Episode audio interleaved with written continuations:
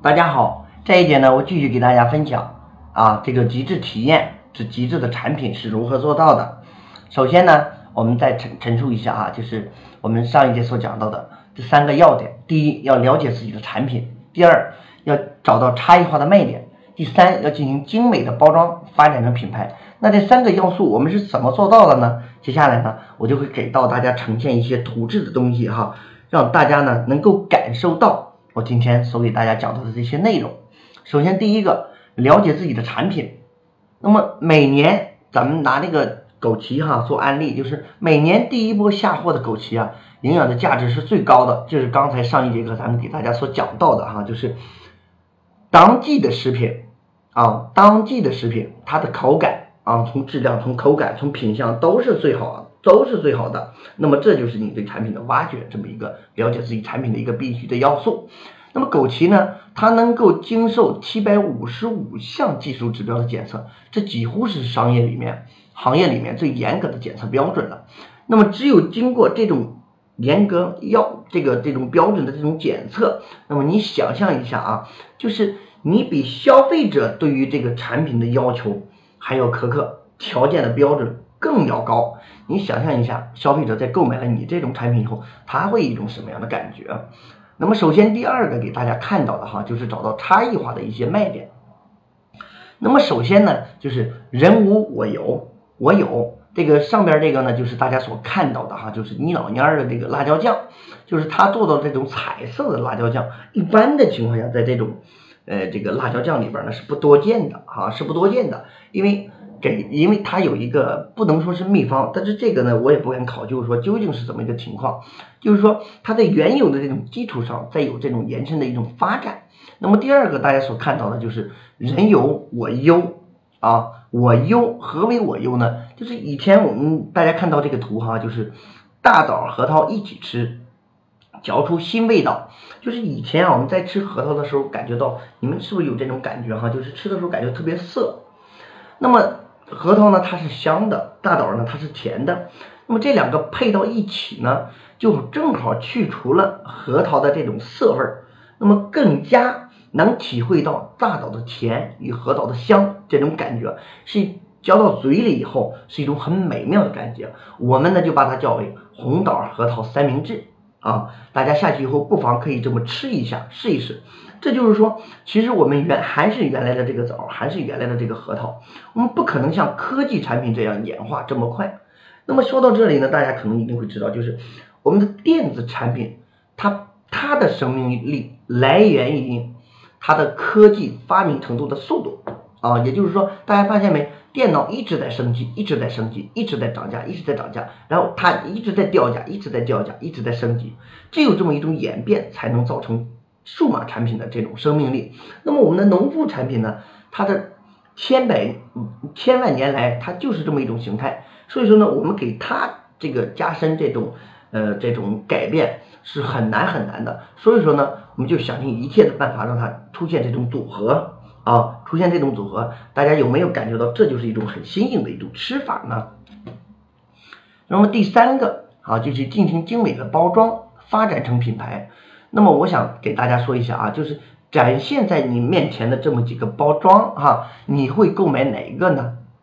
啊，大家可以看一下啊，仔细的看一看，就是第一个，他直接把这个核桃仁啊，就放到一个塑料袋里。啊，那么放塑料袋以后，它这个磨磨损进行过去以后呢，它这个袋子上就显得非常的脏，非常的这个埋汰啊。然后呢，就是这个这个里边的这个这个核桃仁呢，它经过压以后啊，运输的压送以后，它还要碎，还有这种碎状的东西。那么这样就会造成哈，它这个这个产品过去以后给消费者的这种体验是很差的。那么大家再看第二个产品哈，也就是说。那也就是说啊，第二个产品呢，它里边是放了一个这个这个叫这个纸巾这么一个东西哈，就给到大家的一个体验就是挺好哈，就是就是吃完枣以后呢，有可能你用这个手脏了以后你可以擦一下啊，但是它的袋子还是不够精美，不够精美，给大家给大家造成这种这种感觉，当然是好吗？好好很多，它比第一个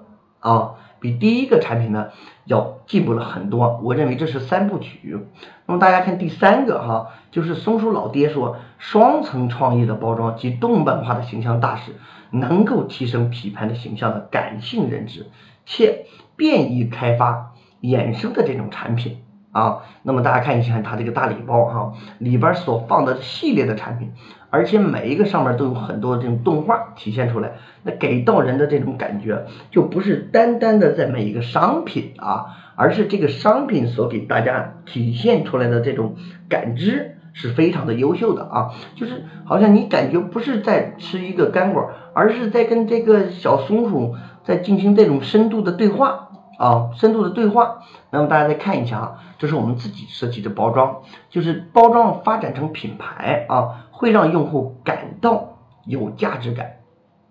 那么就是说到我们前边所讲到的哈，就是消费者现在呢不单单想要吃到你一个商品啊，他还要在吃到商品同时想要要一种啊附加值。那么这种附加值呢，有可能是眼前一亮，有可能是很亲切的服务。啊，有可能是非常标准化、非常高质量的产品啊。那么吃到东西是它的基础，那么这种感知是它的一个附加值。那就是说，在我们现在感性的这个时代，那么昨天啊，这个很这个国内很出名的一个嗯